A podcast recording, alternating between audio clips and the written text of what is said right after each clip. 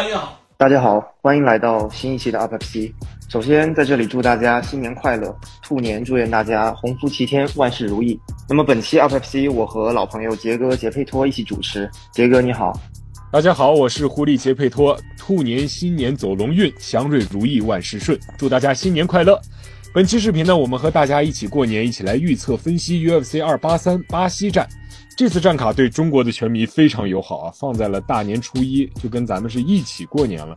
为此，我们还邀请到了我们的常驻嘉宾大白老师，掌声欢迎。Hello，大家好，我是你们的老朋友，热爱格斗的黑大白，在这里呢，给大家拜个早年，大家过年好。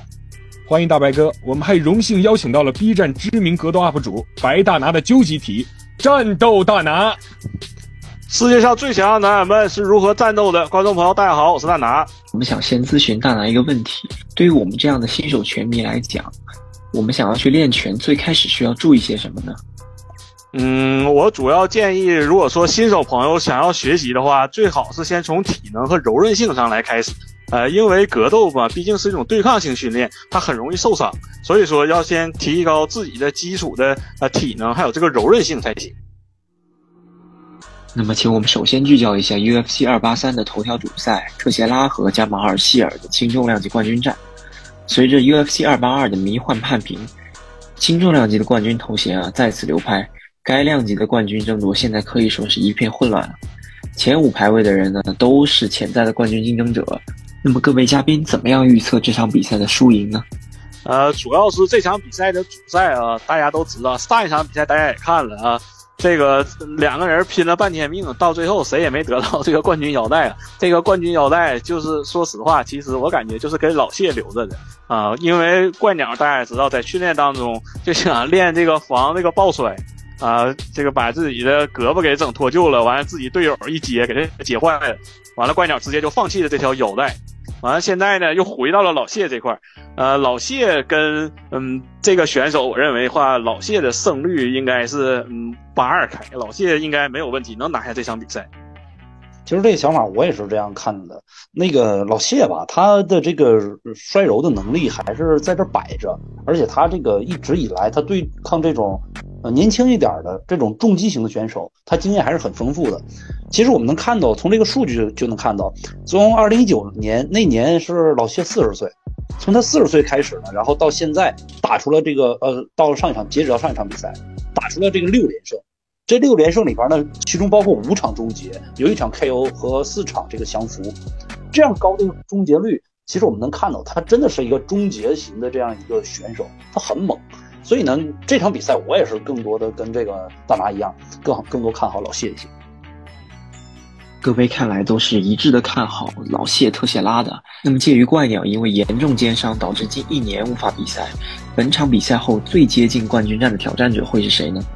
最接近冠军赛的挑战者，我认为还是呃安卡拉耶夫。因为，呃，在上场比赛当中，就是我来看啊，就是以我的视角上来看，那肯定是波兰大锤肯定是没有赢，这是真的。在最后，而波兰大锤也说，就是谁都别说废话，把这个腰带就给他就完事儿了。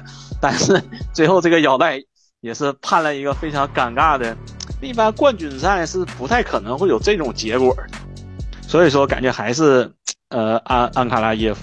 嗯，其实在这个轻重量级，我们能看出来。现在的局势来讲，它还是一个人才相对比较短缺的一个量级，对吧？我们看这个加马哈尔希尔，他作为第七都可以去挑战冠军了。其实，在他前面还有这个拉基奇啊等等的，嗯，这样一来一看呢，我们觉得更多的有冠军相的还是安卡拉耶夫，呃，他打法确实是比较稳，然后综合能力也算是比较强，所以这一点我也是挺支持这个大拿的这个想法的。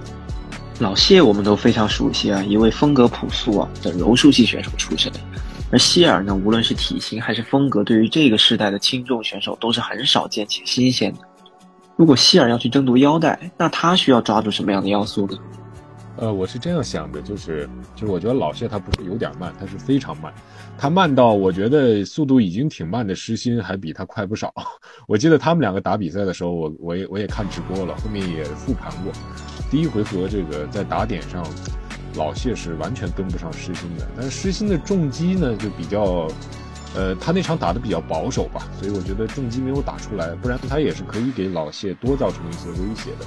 我觉得希尔的特点就在这儿，就是他有非常好的这个拳法的防反技术，他的侧一步摆拳是我看这看这几年 UFC 以来在轻重看过的，在这个技术上打的最漂亮的人。我觉得这个技术对于老谢是有很好的克制作用。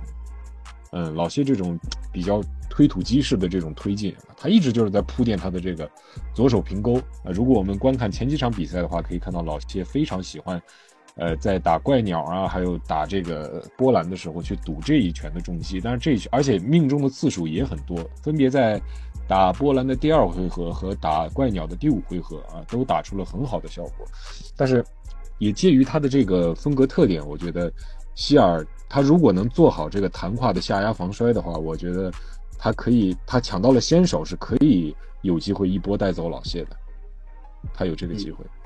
嗯，但是那个希尔吧，在上一场呃不是上一场比赛，是前几场比赛打那个呃沃克的时候，我们看到他防摔做的还是挺快的。沃克吧，他那个摔跤其实包括他的柔术，他是个中带，如果没记错，其实不那么强。但是这个希尔在这个防摔的领域。呃，做的还挺好。现在目前来讲的数据来讲，它是百分之六十六的防摔，其实这个防摔率还是可以的。嗯，再加上刚才那个杰哥也提到了，他那个侧翼步平勾，我们更多的可能聊的是我我啊，我这边更多来讲的话，它是一个反向的，是向右手向的一个一个圆周切。他这个前手和他的这个脚步确实是很棒，但是我在上一场比赛看他的那个体能啊，好像是不太理想。上一场比赛他打的是这个那个，哎呦，不好意思，他上一上一场比赛他是在第四回合打的那个大锤，对吧？他的体能跟老谢比的话，可能还真不太占优势。这个是我看到的，所以我认为也是老谢的机会还是蛮多的，应该是能达到七或者是八这么一个胜率。是的，现在我们第二场比赛也是全民朋友非常关注和期待的。莫雷诺和菲格雷多的四番战也是 UFC 历史上第一次的同平台的四番战较量。前三战两人的战绩都是一胜一负一平。呃，在这三场比赛的过程当中呢，从第一场开始就已经吸引了全球全迷的关注，呃，拿到了当年的最佳比赛奖项，我记得没错的话。呃，而且在二三番战中也都贡献出了非常精彩的表现，尤其是三番战，其中出现了两次击倒以及非常多超过一百五十发以上的这个重拳命中数。我们可以看到很多的拳迷在批判这场四番战，称其为是二人转，觉得虽然前三场可能打的都很好看啊，但这样没完没了的打下去，也是在耽误量级的发展，本身也没有意义。那各位嘉宾对此是怎么看的呢？呃，首先，呃，这个。他俩人说实话啊，就是，我我认为从实力上来看啊，咱先别说商业一个运作上，就从实力上来看，他俩都行啊，我都感觉都行，就是很接近。那打法上呢，也是一个是偏向于踢拳一点啊，完了呃，另一个是偏向于这个墨西哥拳击啊，有点这个意思。呃，但是呢，你说他俩四番战有没有必要打呢？我认为其实也挺好。啊，现现在现在是应该是几几比几？他俩应该是呃二比一哈，对吧？现在应该是呃，我感觉应该挺有看头，估计这这把还能打个五回合满，完了之后再再判定。嗯，我感觉应该是这样。嗯，其实他们两个打到四番战，从侧面反应来讲，也是这个量级的确这个小的量级啊，确实是。运作起来比较难。我们看到上一场比赛，那个莫雷诺打的那场比赛，他打的其实不是太吃力啊。上一场比赛打的那个、那个、那个、那个 France 是吧？那那个确实打的不是太吃力，好像呢，就像是这两位选手跟其他的那个选手之间拉开了一定的差距，而其他选手之间呢，碰撞出来的这种模式好像还到不了冠军级别。于是两个人呢就开始，就像那个杰哥说的，二人转上了。这个二人转吧，他也是。你不得不说，可能真的是一个死胡同。如果他们两个在这一次打出一个结果来，不管是任何一个人获得了冠军，那么另外一个人可能真的就变成了万年老二，因为总不能安排五番战吧，对吧？所以这个这个对于这场比赛的这个初衷和这场比赛的结果，我都不看好。但我更多的看好还是这场比赛的过程，因为他们俩的确真的是太接近了。呃，布兰登·莫雷诺的那种那种快进快出的这种墨西哥式的拳法，加上费格雷多的这个重击，还有他的这个摔打结合，啊，真的是真的是很精彩，而且是速度非常快的你来我往。嗯，这场比赛的过程一定是很激烈，很值得期待。是的，我非常同意大白哥的观点，不光是对于这个观赏性上的预测啊，而且对于量级的发展说的也很到位。因为银银量级曾经因为缺乏选手和过去大力鼠作为冠军过于稳固的统治，整个量级很缺少竞争啊，从而陷入了险些被大拿，呃移除 UFC 的境地。但现在的情形其实也没有在选手的基数上实现一个很大的突破。我之前查过，上一次查的时候好像也就是三十多。我记得当时在讨论银量级要不要撤出 UFC 的时候，大概也就是个二十八人左右。这是我当时看的数据，现在已经不一定准确了。一直以来，就是他的选手基数还是在一个相对比较少的一个位置，而且也没有真正的新星能稳固在接近冠军的水平。比如说，呃，新晋的这个连胜新星澳大利亚的弗兰斯，他在上一场的临时冠军战中，呃，负于了小宝。目前赢量级也依然可以被称为是一潭死水的这样一个局面。但是我们从本质再回到现象上看。菲格雷多靠精彩的打法和诸多终结，先一步为银量级带来了关注度。啊，这是在塞胡多夺取冠军之后，银量级第一次迎来了一个能能在数字赛或者在格斗之夜都能带来呃很大关注度的这么一个冠军。呃，小宝也形成了属于他的明星效应啊，可以说在 B 站或者各大评论区关于小宝的故事，我们大家都已经耳朵都都听得起茧子了。呃，那么各位如何看待在两位新时代筑基者的对决后，这个量级未来的发展呢？嗯，这个就像刚才二位所说的那样。呃，这是一个死局。为什么说是个死局呢？现在有点儿，呃，咱先说这个人这个基数上，这个量级的人基数上太少了。那为什么人会这么少呢？首先，这个要求你这个体重上，再加上身高上，呃，没有别的意思，就是你对于呃成年男性来说，这个一米六、一米六这个二、一米六三、一米六四，呃，尤其这种格斗型选手来说，这个人数本身就很少。嗯，所以说这个这个量级的基数就很少，然后再加上咱们再回顾一下这个量级之前比较强的呃选手啊也好，那最强的咱们都知道，那肯定是你大力鼠吧，对吧？大力鼠排第一，完第二呢就应该是三冠王啊，但是大力鼠呢属于全能型的。这个这个选手，那我完全是六边形战士，真正的综合格斗选手。而这个三冠王呢，他属于什么？我拳法上我很重啊，腿法上我一般，但是呢，我摔跤上我非常强，那奥运会摔跤冠军嘛，对吧？这实力在那儿。完了，你再往下顺位排呢，就是刚刚退役的 TJ，TJ 有点儿就是这个风格上就跟现在的这两位，呃，就冠军来回争夺的这个风格上有点相像，就是。呃，很重的拳，完了拳腿这个配合，但是呢，呃，这就有个问题，就是你没有在技术上，你没有跟其他人拉开一个绝对的差距。就比如说，我就是像大力鼠，我怎么打你，我都行，我都可以。呃，这个量级就，嗯，这些人你就打来打去，打来打去，就很有可能就是就是就是僵在这儿了，就是在下一个人再上来，还有五回合，完了五回合再判定，完了今天你赢，明天我输，后天他赢的，就很有可能陷入这么一个死循环当中。嗯，其实，在我们更多的拳迷的这个期盼来讲，觉得这种小量级应该多打一打对外的交流，像大力鼠可以换出去，其他人是不是也可以换换血，跟万啊，跟那个贝拉托呀换一换？可能还有点意思，但但可能这个只是我的一厢情愿。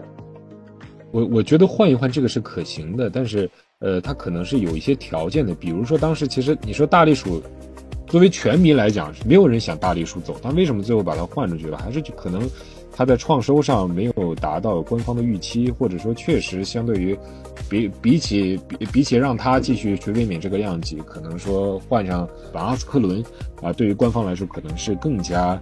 呃，有创收更加实惠划算的这么一个选项，所以才会才会造成这么一个呃两个人打包换一个人的这样一个交换计划。以后可能还会有，对，但可能就是还是有条件性的，也是咱们不可预见。然后拖鞋来了之后，连续的变变成背景板，对吧？对，这个这个最开始他们也肯定也没有想到，我们期待能够看到更多像像这样，就是对于全迷和这官方都都能带来一些新鲜感的这样的交换计划吧。那么我们现在来到了第三场的比赛啊，我们都直播上次看过伯恩斯和齐马耶夫的血拼，虽然他休养一段时间，但是在社交媒体上，他校正了这个量级的众多高手。而马格尼呢，在这个量级也是众所周知的联盟劳模，势头正盛。两位选手的技战术特点和擅长的风格啊也都是非常鲜明的。那么，关于这场比赛的走向，各位嘉宾是怎么样看待的呢？这场比赛其实安排的这个配对上来讲，我觉得不是很合理。嗯，马格尼呢，他是一个，呃，是一个远程打击的一个近，他是通过远程打击结合近距离缠斗的一个选手。然后他的对手呢是这个呃伯恩斯，伯恩斯呢缠斗他不以缠斗为主，他更多以中近距离的打击为主。这两个选手呢，他们之间的这个匹配感。好像不是那么理想，再加上马格尼打的打法还是比较偏保守的，呃，这场比赛我更多还是看好伯恩斯一些。一来是他的这个排名在哪，二来是他真的有这个暴击的能力。马格尼好像他的终结能终结的能力好像并不是太理想，但是呢，他的那个前手刺拳又比较克制伯恩斯的这种报价防御。我们都知道伯恩斯的这个中路是有问题的。他的那个双肘没有夹得很很松，所以他的这个中路经常被人家点脸。那么在这场比赛里边，我们就看到了，他是一个长枪对一个短炮这么一个对决。而在缠斗方面，我们我认为他们两个可能是，呃，差不多是五五开吧。这场比赛我更多还是期待伯恩斯打出一些个暴击，打出一些个漂亮的终结啊，这是个是我的想法。是的，是的，我非常同意大白哥刚才对于这个两个人技术特点，尤其是伯恩斯的这个缺点的这这个点点的非常好。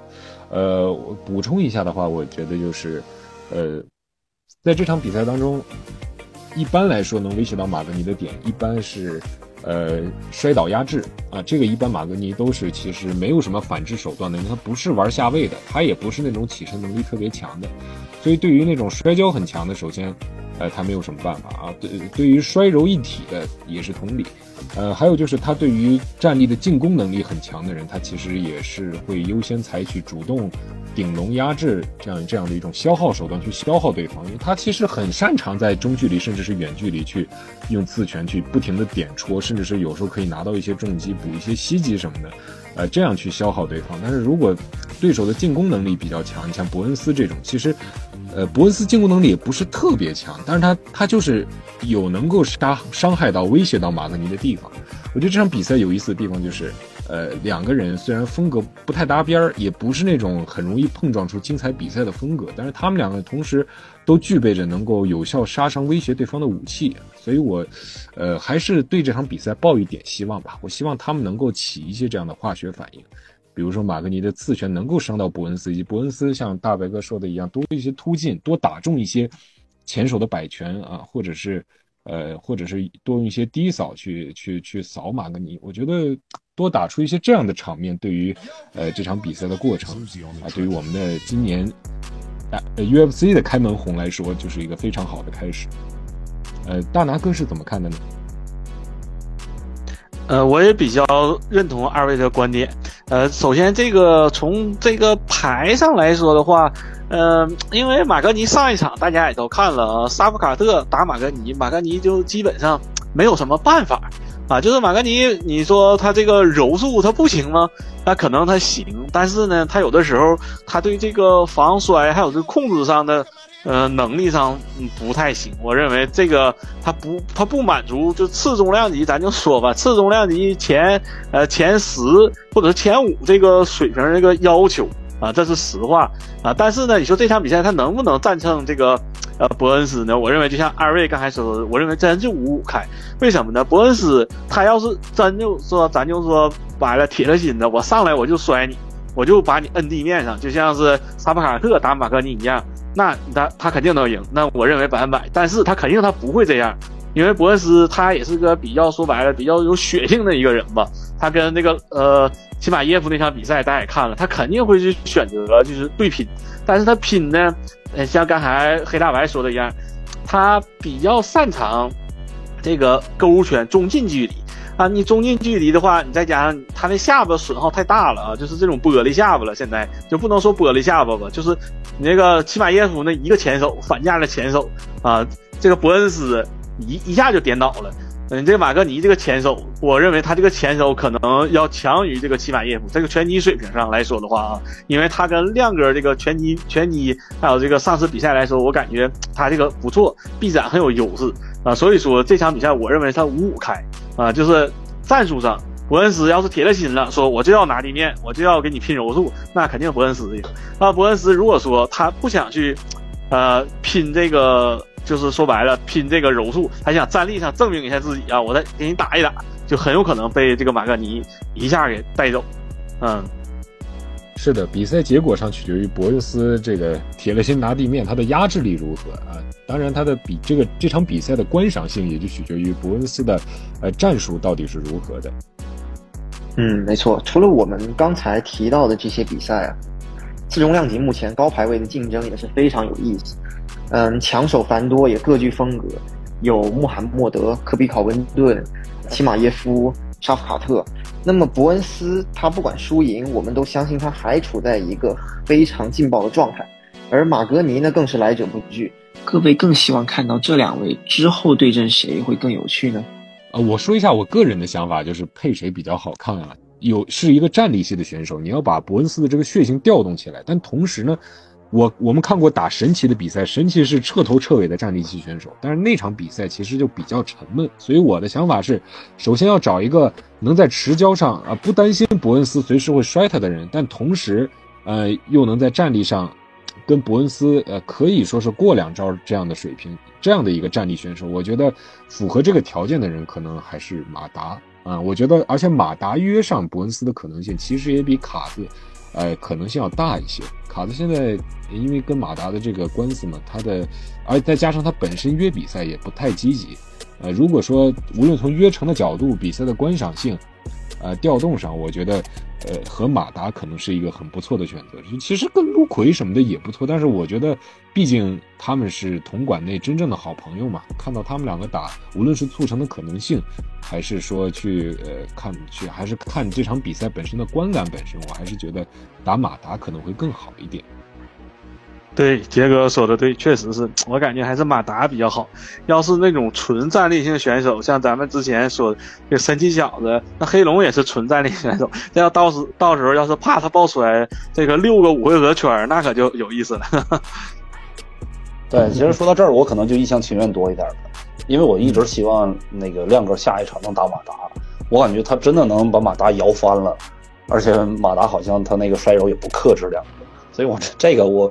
那我把他放在亮哥的一个潜在选手上，所以我没考虑他。呃，确实，我们大家都挺希望亮哥能正儿八经打一个，啊，不会去走这种磨血风格的这样一个战战力系的对手，啊，包括其实打卢奎也一直是我认为我个人认为很好的选择，但因为大家现在都在一个馆内训练，所以这个选项我现在也不怎么说了。最优解肯定还是马达。对，有个笑话嘛，说给那个亮哥排马达，吃马达非比马达，最后来个马达莱纳，那个澳大利亚连胜新星，要是那个马达可就完蛋了。这算一打二了吧？打马达和莱纳是吧？对对对，一打二了，两个人。所以我们进入到呃第五场比赛，也是我们今天聊的第四场，也是呃从配对上非常有这个整活趋势的这样一场比赛。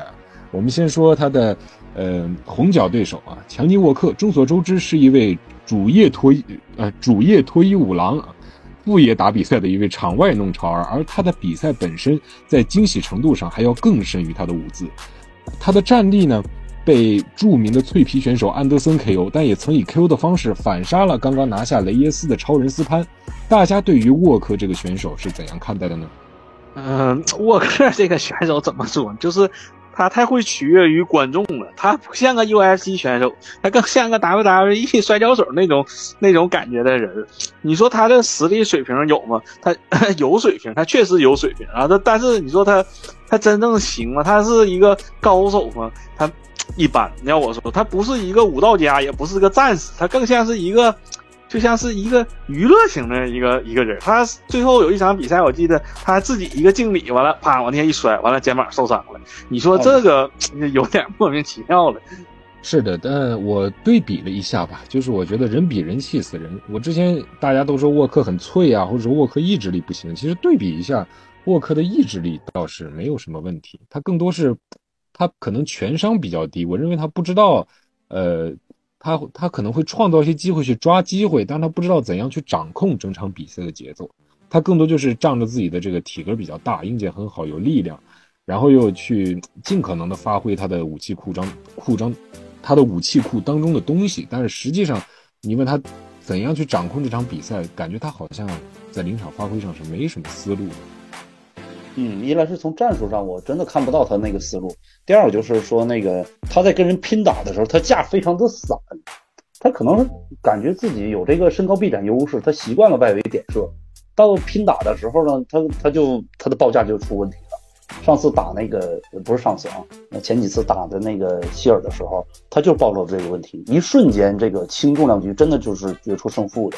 他的把这个比赛的容错率想象的好像很高一样，是这样的。大家大家对于这个沃克的定位，就是大家认为他是不是一个神经刀选手呢？嗯，我觉得沃克应该肯定算是一个神经刀选手吧。就是网友不都戏称说他，呃，身体条件和那个肌肉形态都是这个量级最顶尖的，但是他总是莫名其妙输给一些，呃，体型比他小，然后臂展比他短的那一些身体天赋的人嘛。所以说，我觉得他的发挥也是很有偶然性，他总是处在 KO 和被 KO 的边缘，所以说他肯定算是一个神经刀类的选手。嗯嗯，是这样的。无独有偶啊，克雷格他不只是在轻重量级，他可以说在整个联盟都是首屈一指的神经刀。因为他作为主打下位柔术的选手，他的战绩当中包含了降服前冠军挑战者安卡拉耶夫啊，现冠军挑战者加马希尔，还有就是之前进入到前五，现在在前十的克雷洛夫啊，共计两位前五，一位前十。但是同时，他在面对战绩排名都岌岌可危的沃尔坎。和无排名的阿隆佐，在这样的选手当中，啊，克雷格却只是在一味的下位碰瓷儿，他无而且是无人上钩。那各位觉得这两位选手的碰撞，他会是一个怎样的走向？大家是怎么看的？嗯，我感觉这个就是在于他们这套打法上。呃，因为是什么呢？就是这些选手他们的训练基础训练啊，最开始的时候肯定都是这种大拳套啊，尤其是这种比较偏向于柔术系的选手，他会尽可能的，就是我减少被你伤害的这个可能性。但是呢，呃，这就是一个矛盾的事儿。你要想呃用柔术，你拉近身，你就一定会就是可能啊，咱就说，就是你要没有那种摔跤的那种掩护啊也好，或者是这些，你很有可能就是。中他这一拳，但是呢，这个薄拳套呢，你训练的时候呢，它跟这个大拳套还完全两种感觉。你这种柔术，你要带大拳套呢，你要往前突进的时候，你可以能做一些格挡或者是什么。但是如果说你这种薄拳套的话，就很有可能就是你下潜的一个瞬间，或者是你箍颈的一个瞬间，对面一个神经刀，一个摇桨，啪嚓一拳就直接就带走。嗯，这场比赛呢，呃，刚刚才那个大拿说的是，就是这个大拳套和小拳套的这个一个核心的区别。其实很多的这个比赛其实就是这样的，在拳击技术上，我们能看到这个拳套可以用来拍挡，甚至可以当做盾牌使用。但是在我们这个 MMA 这个小拳套来讲，几乎不能当不不能说几乎不能吧，就是它的这个拍挡效率确实低了很多。再有就是，呃，刚才那个杰哥也说了，他是一个打下位的，他是主打下位，属于碰瓷儿型的选手。上一场有一场比赛，前几期有一场比赛是那个丹霍克。打的那个对手，我名字我都叫不上来。他那个那个对手就一直在那碰瓷儿，一直在那碰瓷儿，导致那场比赛打的就昏昏欲睡。怕就怕在这儿。所以呢，我在看了他们之前的比赛之后，我感觉这个克里格呀，多少有点给沃克当垫脚石和这个经验包的感觉。我多少有点这种感觉，好像是呃，UFC 官方看中了沃克他持续的这个商业价值，还想给他再往上提一提。所以呢，这个是我个人猜测啊，也是一厢情愿。所以我感觉沃克打这场比赛的话啊，如果对方没有一个太主动的抱摔，总是想去做下位降服等等等等，可能赢的几率就不会太大。我还是看好沃克一点。那么我们刚刚聊完 UFC 二八三的这个比赛内容，那么我们今天的重磅嘉宾呢是战斗大拿。呃，大拿可以给我们分享一下你在开拳馆过程中遇到一些故事吗？那可以呀，必须的，都是血泪呀！再给大家分享分享。首先从什么？先从这个招生这个问题吧。咱就说，这到底是要把这个项目要当做一个爱好呢，还是想当做一个挣钱的营生呢，呃，我是一六年开的空手道的道场，呃，当时呢，我是一五年毕业，完一五年毕业呢，因为我学的是工商管理专业，完我就开了一家公司，完了到一六年的时候呢，呃，因为公司这边有些项目它比较稳定啊，主要做地产机电行业的一个相关的配套的一个线上服务啊，完了我们在。多余的时间上，因为我们这些人都很喜欢我这个周边这些兄弟们呢、朋友们就很喜欢这个格斗相关项目。完了，我们就开了一家道场，但是呢，呃，这个开了就赔钱了啊，咱们就开了一年，就实在是坚持不住了。当时也没有疫情，也没有什么。首先第一点什么，就是招生啊，我们这个行业招生的定位吧，呃，太过于偏向于要现在来看的话，就是可以说过于专业化了，对训练的要求啊，还有这个。